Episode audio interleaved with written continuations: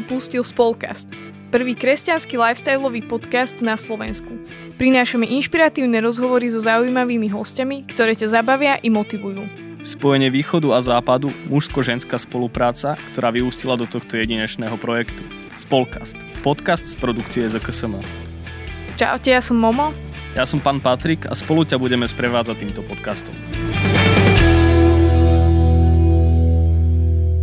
V našej prvej epizóde vítame medzi nami Patra Juraja Ďurneka, ktorý je provinciál rehole piaristov na Slovensku, vedúci spoločenstva PR a je učiteľ ešte dokonca aj počas tejto koronakrízy sa tak zdá, že je učiteľ.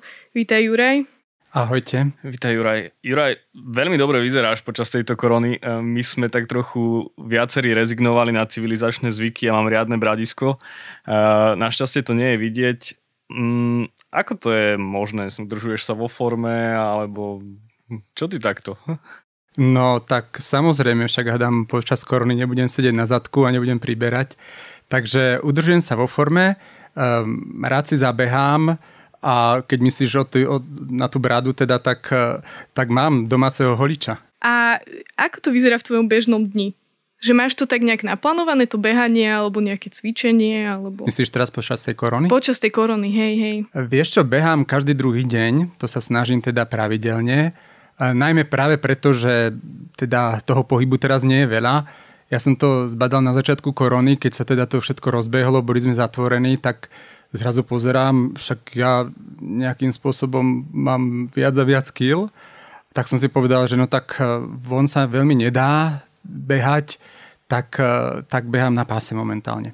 Monika začala behať, musím, musím ju trochu pochváliť. E, práve nedávno odbehla 3 km, potom jej trochu vyvratilo bok, ale všetko bolo, všetko bolo v poriadku. Ty si ideš skôr také rekreačné tempo, alebo... Áno, samozrejme, že zase akože som pán v rokoch, takže, takže sa snažím trošku tak uh, rekreačne, ale najmä preto, že mám rád pohyb, že jednoducho pri tých všetkých povinnostiach, ktoré mám a všetko, čo ma zavaluje, tak potrebujem to niekde vybehať, tak to poviem, že, že zrelaxovať a ten beh mi je tak najbližší asi. A počas tejto korony, keď hovoríš, že máš strašne veľa povinností, tak ťa niečo ubudlo alebo stále mákaš na 100%? Vieš čo, ja som normálne zistil, že, že ako by som mal toho ešte viac, alebo čo?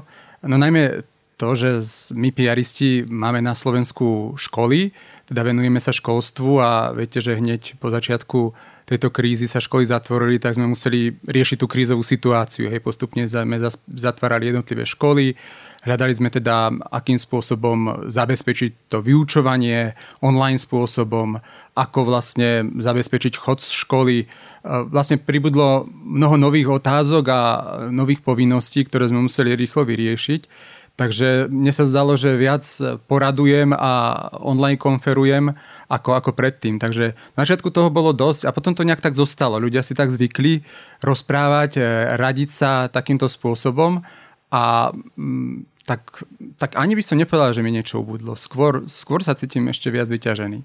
A situácia v Reholi sa nejak zmenila počas koronakrízy? Či vlastne vy tam máte to také svoje spoločenstvo a všetci ste spolu, či je korona, či nie je?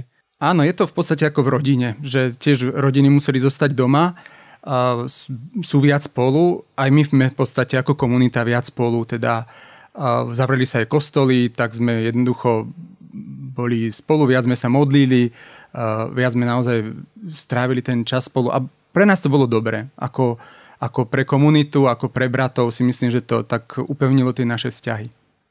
Zistil si počas tejto korony nejaké akože o, nové informácie o sebe, že či napríklad si viac introvert alebo extrovert, že... Hmm, toto je zvláštne. Podľa mňa akože vekom sa človek stáva viac takým introvertnejším, takým akoby, že akože takým uzatvorenejším, alebo neviem, keď to poviem tak duchovne, tak možno takým hlbším. Ale uh, áno, zistil som veľa vecí, že, že ako reagujem, pretože človek je vystavený takým trošku iným situáciám Jasne, bolo to aj trošku napäté na začiatku, hej, ľudia nám volali, mali strach, aj keď prišli na spoveď, tak boli tie obavy, takže sme to museli trošku aj tak ich pozbudzovať a, a človek aj sám sa dostáva do určitého takého zvláštneho stavu. Takže myslím, že ľudia sa počas tohto obdobia viac spoznali. My sme si našli na internete reláciu, kde si vravel, že tvojim obľúbeným veršom z písma je, že všetko je márnosť. Bolo to cca uh, menej ako, ako rok dozadu a teraz tu máme tú koronu a trochu je to také, také zvláštne. Tak čo nejaké prorocké slovo, či, či sa zmenilo ten, ten verš obľúbený tvoj? Asi to bolo v nejakom kontexte, že všetko je márnosť. E, samozrejme, e, kazateľ to takto hovorí a tiež poviem, že asi skúsenosťou človek zistí, že, že všetko okrem pána a Božej vôle je márnosť asi na tomto to stojí, že je to tak, asi si stojím za, tom aj, za tým aj teraz. A si hovoril, že ti pribudali tie veci, tak aj oddychuješ medzi tým? no, tak nehovorím, že nie som úplne workoholik, mám to tak krvi, ten achiever, teda, ten, ten, teda nejaký ten dráč e, je vo mne určite e, niekde, ale e, bez oddychu by to nešlo. Že už sa mi párkrát stalo v živote, že keď som to prepískol, tak pán ma jednoducho zastavil.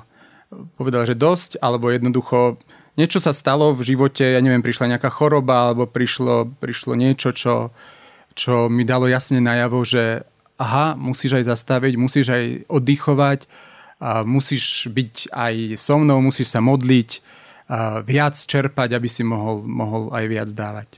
Tak daj nám nejaké tipy, ako oddychuješ, lebo ja často mám problém ten, že keď som strašne unavená, tak mám pocit, že jediný oddych je spánok, alebo že pozerám strašne veľa seriálov a filmov a potom vlastne som ešte vyčerpanejšia ako predtým, ako idem oddychovať. Tak akým spôsobom ty máš, už to behanie sme spomínali? Uh, vieš čo, ja tým, že si hovorila na začiatku, že som aj učiteľ, áno, učím e, biológiu, chemiu, takže som biológ, to znamená, ja rád oddychujem v prírode. Ako, to je úplne miesto, kde sa aj stretávam rád s, s Bohom, ale e, nachádzam aj inšpiráciu a príroda je pre mňa oáza, kde načerpám, kde si oddychnem, rád chodím na turistiku, mám rád hory, proste to je moja srdcovka. Hm, a máš nejaký, ako keby máš nejakú takú trofej cestovateľskú, že si povedal, že tento vrch som vyliezol a že toto je akože môj... A vieš čo, neviem to povedať takto konkrétne, ako muž je každý kopec pre mňa výzvou. To znamená, že mnohokrát aj keď so mnou ľudia išli, kde si som povedal, poďme sa prejsť a stretol som kopec, tak som ho musel zdolať a oni chudáci museli ísť za mnou. Takže uh, už keď uh, už ma poznajú, keď poviem, že poďme na prechádzku, tak si zoberú turistickú výzbroj a, a jedlo a pitie a idú, ideme teda na prechádzku. Takže keď stretnem nejaký kopec, tak som rád, keď ho, keď ho proste zdolám. Ej, ten, ten výkon eh, v živote kresťana vie byť takou nástrahou často, že, že mnoho ľudí si tak klade nejaké ciele a potom uh, sú často sklamaní, keď ich, keď ich nevedia dosiahnuť. Ako to ty vnímaš aj z toho duchovného hľadiska, že, že potrebujeme na jednej strane tej oddy, ten oddych, ale na druhej strane aj potrebujeme čosi, čosi dokázať a, a spraviť niečo, nejaké úlohy? Mm-hmm. Ja, ja ako sa, veľmi to tak vnímam cez, cez tie dary a talenty, ktoré nám pán dal, lebo tie talenty nám nedal zbytočne. A keď ich nájdeme, teda keď budeme hľadať vo svojom vnútri obdarovania, ktoré nám Boh dal a začneme ich rozvíjať, tak stanú sa pre nás také silné stránky, ktorými môžeme obohatiť celé Božie kráľovstvo.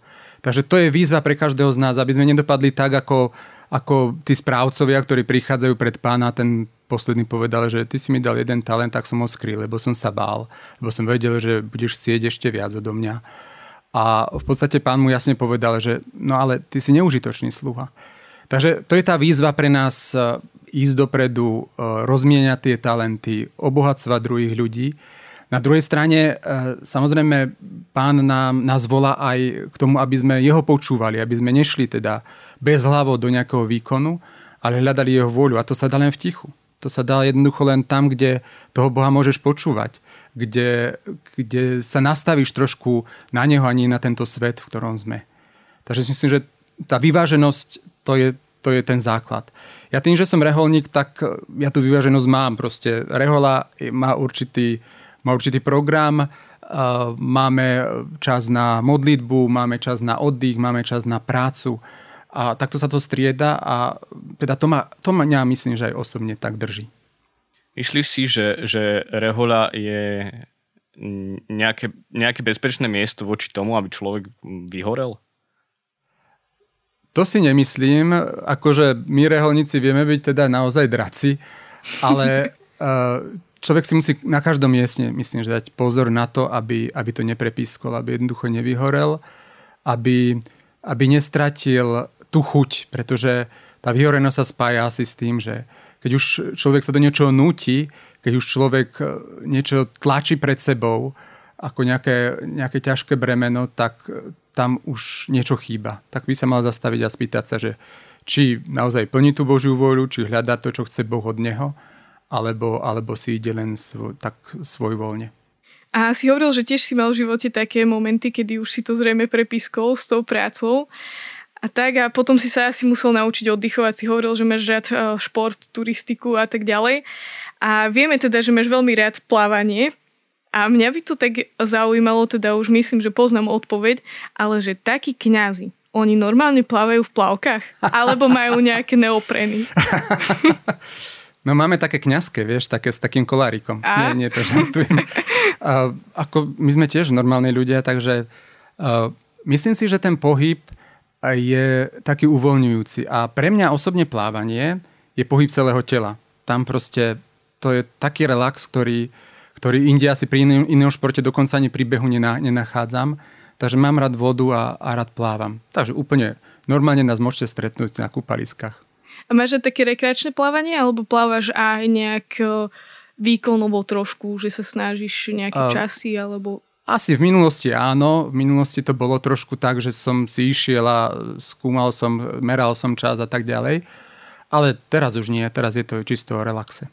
Z tých uh, turistických vecí a z vecí z prírody vyplýva, že asi celkom rád aj objavuješ nové veci. Máš nejaký taký turistický alebo cestovateľský sen?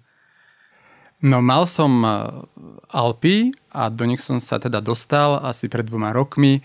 Uh, som bol piaristou v Taliansku, v talianských Alpách a bolo to naozaj úžasné proste. Mm, myslím, že tam som, tam som sa teda uh, vyžil a, a získal vlastne to, čo som hľadal, že pozeral na svet tak z hora a bol blízko pánovi.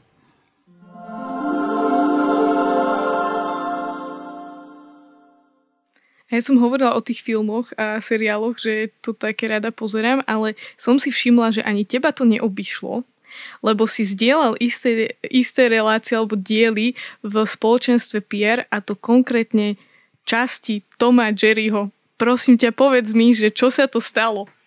No, ja ti to vysvetlím, že to bolo na začiatku koronakrízy, kedy naozaj prišli obavy, úzkosti, strachy, čo bude.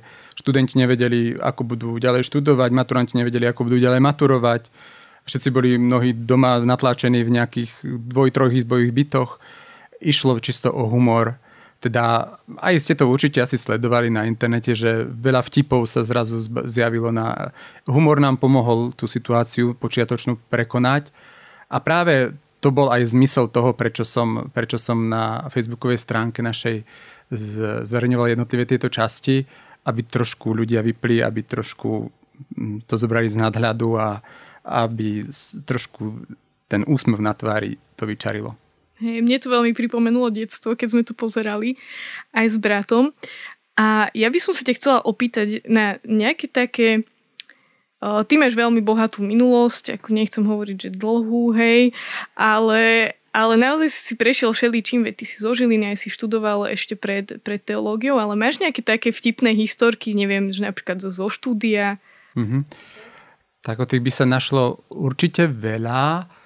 Možno asi jednu, čo si spomínam e, z teologického štúdia.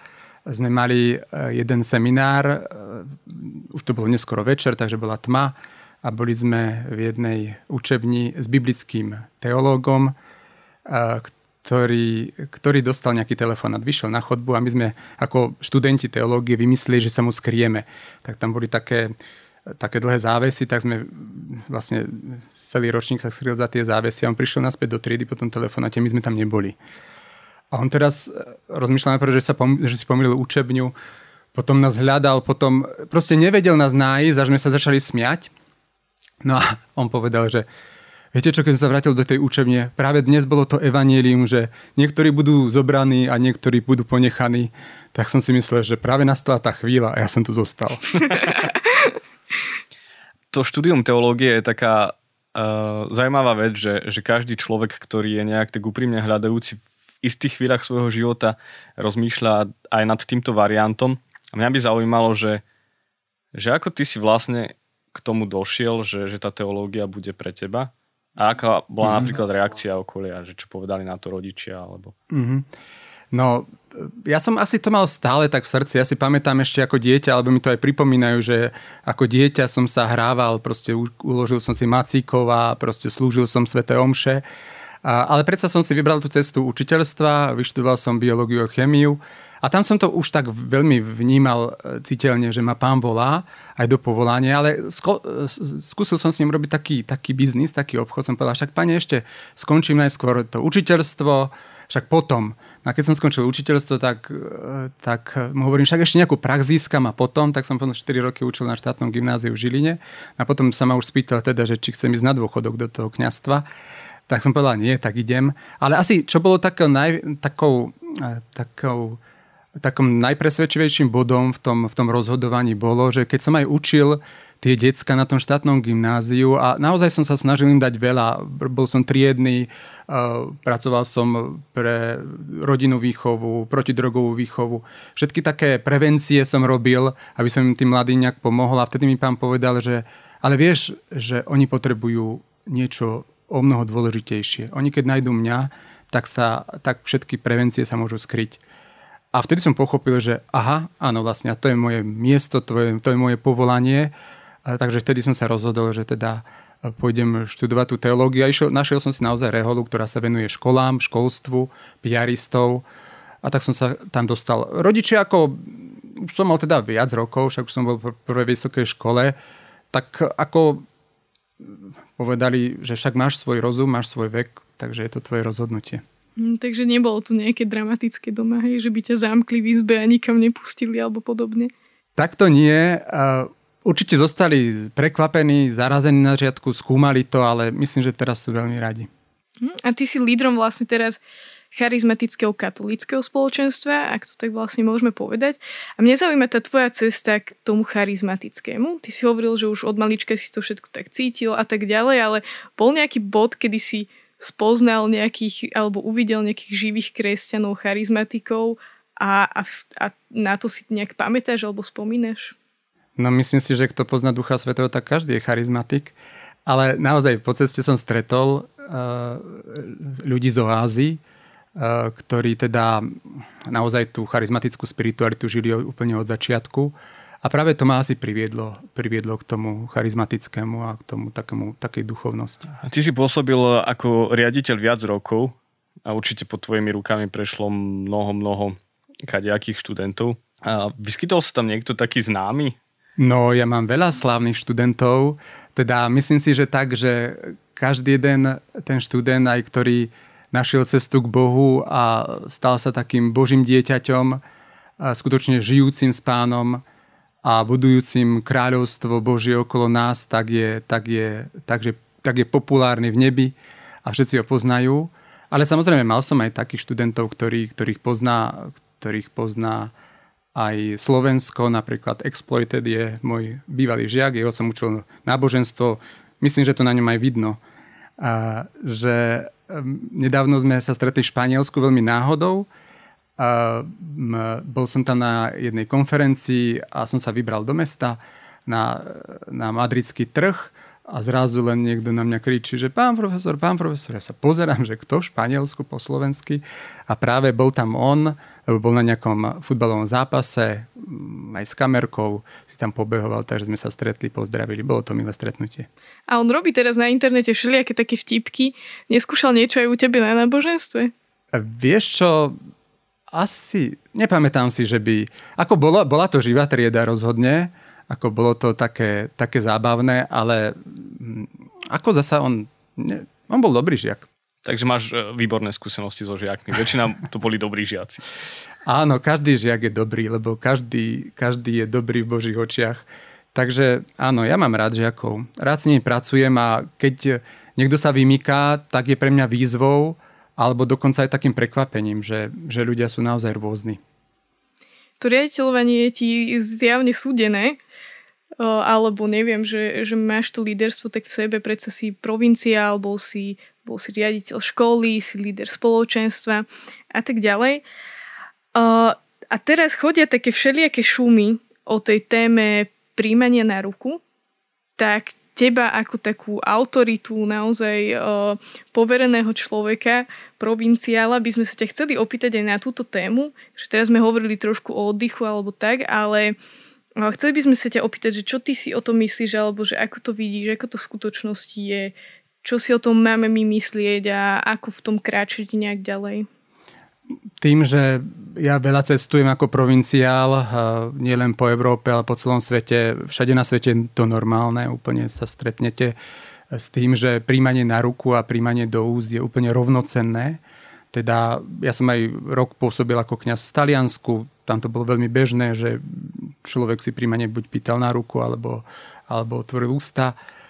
Len u nás sa z toho robí nejaká momentálne veda. Ja si myslím, že dôležitejšia je iná vec Samozrejme z tých hygienických dôvodov a, a tak ďalej a tak ďalej je proste teraz príjmanie na ruku. Ale dôležité je asi ten postoj, ten postoj e, nášho vnútra, postoj, postoj v poslušnosti, lebo e, pozvali nás tomu biskupy, e, skutočne odôvodnili, prečo to príjmanie na ruku je teraz dôležité pre, pre, pre zdravie ľudí. Myslím si, že ako poslušný, poslušný našim pastierom by sme mali nastúpiť túto cestu, by sme ich mali posluchnúť. A to, to je myslím, že taký prejav a obraz toho, že nehľadáme nejakú svoju vôľu, svoju vôľu, ale počúvame to, k čomu sme boli vedení a k čomu sme vedení v tejto situácii. Takže je to skôr postoj poslušnosti, ani nie toho, či je to sveté alebo nesveté, pretože vo svete je to úplne normálne.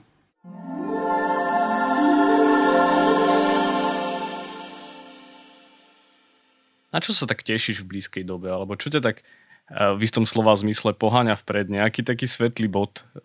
No teším sa, že znova otvoríme naše školy, pretože teda piaristi bez detí sú ako piaristi bez duše. Tie deti nám chýbajú, tá škola je prázdna už vlastne tretí mesiac tak sa tešíme, že kedy budeme môcť otvoriť najskôr sa materské školy, základné školy, prvý stupeň otvára. Takže na to sa teším, ale aj keď sa znova budeme môcť stretnúť v spoločenstve, lebo E, teda stretávame sa, ale všetko robíme online, teda online vyučovanie, online sveté omše, e, robíme e, online stredka malých skupiniek, takže sa teším, kedy sa stretneme znova z tváre do tváre. A aký si ty typ človeka? Máš ty trpezlivosť s tými deckami, alebo máš aj trošku niekedy taký, takú zlosť? Uh, vieš čo, tak akože každý má svoje, svoju povahu.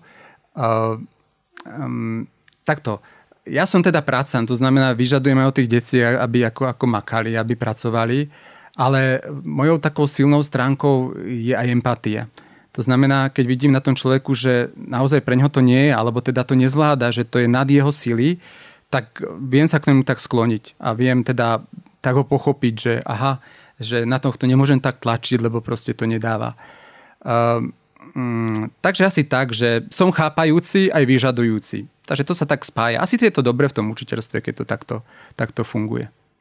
Ja si spomínal, že si taký pracant. Mal si takú chvíľu, že si si povedal, možno aj v službe, alebo aj v tom, v tom učení, čo je tiež vlastne službou, že mám toho dosť, že fakt, že už to nezvládam ďalej, že potrebujem, ja neviem, vypnúť, alebo potrebujem... Áno, to určite. To sa mi stáva často, keď si musím povedať, že musím teraz vypnúť, že teraz teraz mám toho naozaj dosť a vtedy ma zachráni proste ten šport, príroda alebo jednoducho modlitba. Niekedy sa človek dostane aj v modlitbe do takej situácie, že ani ako by sa nevládal modliť, tak vtedy zoberiem rúženie a idem jeden za druhým a to mi pomôže. To ma, to ma jednoducho tak, akoby duch vnú, vnútri tak, tak predýcha, tak akože otvorí znova a, a môžem ísť ďalej.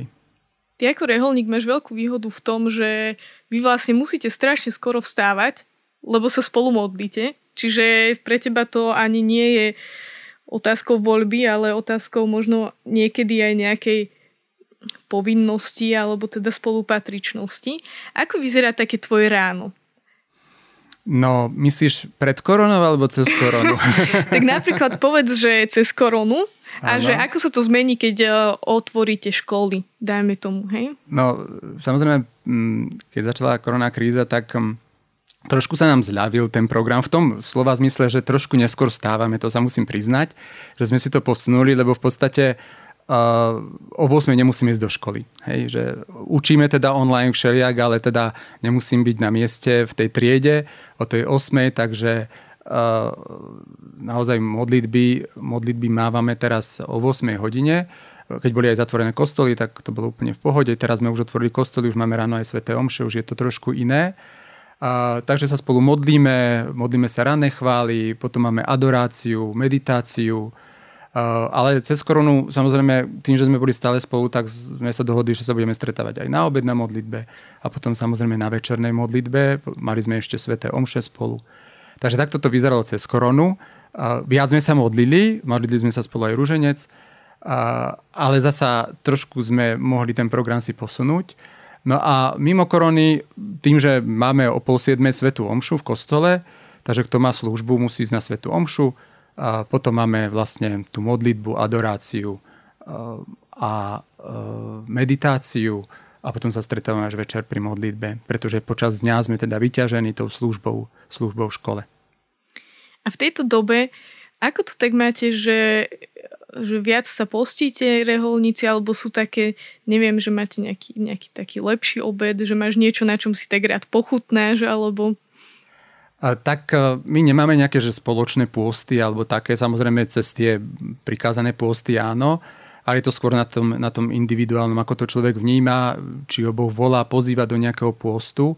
Ja sa inak veľmi rád postím a naozaj teda najmä od sladkého, lebo mám rád sladké. Takže e, aj teraz bola výzva, že na 55 dní som si musel dať, nemusel, bola to výzva pre mňa a som si dal, že sa budem postiť o sladkého 55 dní. Končí to na Petra Pavla, mám to vypočítané všetko presne.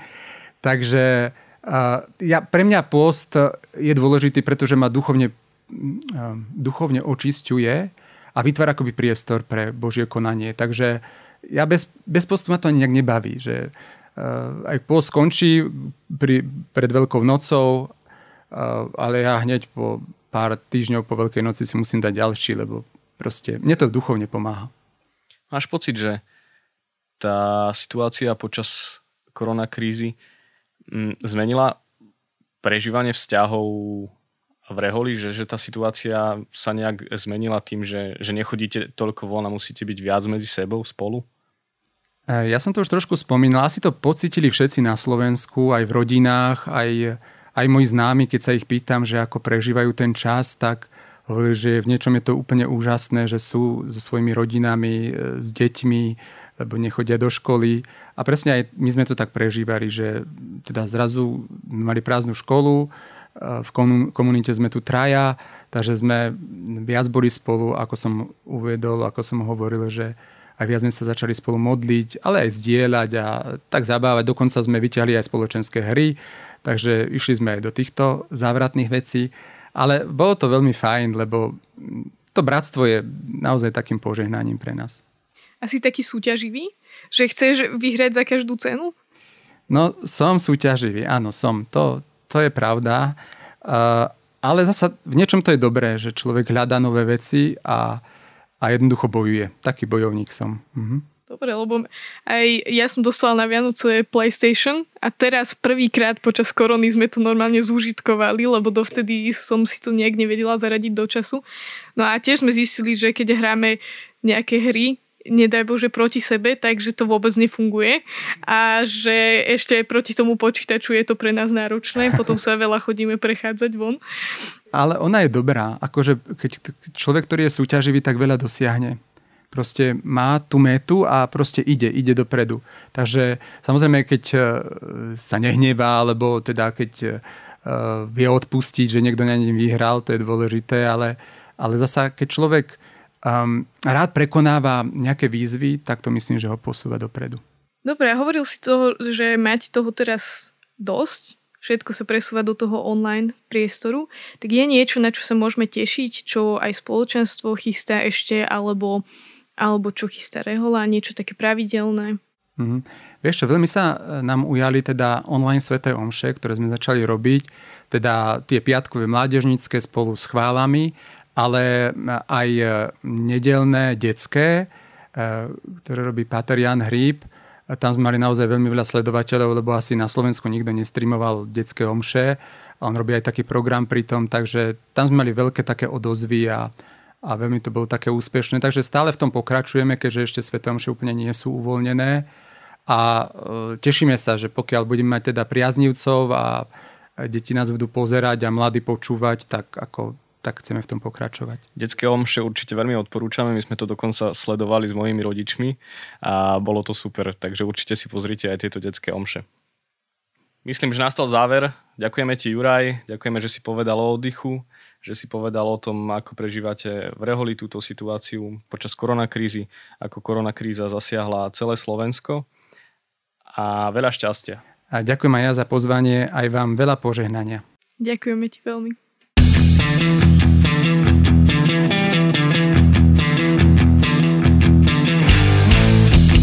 Počúvali ste Spolkast. Aj dnešnú epizódu vám prinieslo ZKSM, Združenie kresťanských spoločenstiev mládeže, ktoré pripravuje e-learningy, webináre a online inšpiratívne stretnutia – Viac sa dozviete na webe www.zksm.sk. Náš podcast nájdete v podcastových aplikáciách Spotify, Google Podcast, Apple Podcast. Všetky epizódy si môžete vypočuť aj na webe www.spolcast.sk, kde nájdete aj ďalšie pikošky z nahrávania. Sledujte nás na Instagrame Spolcast ZKSM a keď sa posnažíte, nájdete nás aj na TikToku. Tešíme sa na stretnutie už o dva týždne. Do, Do počutia. počutia.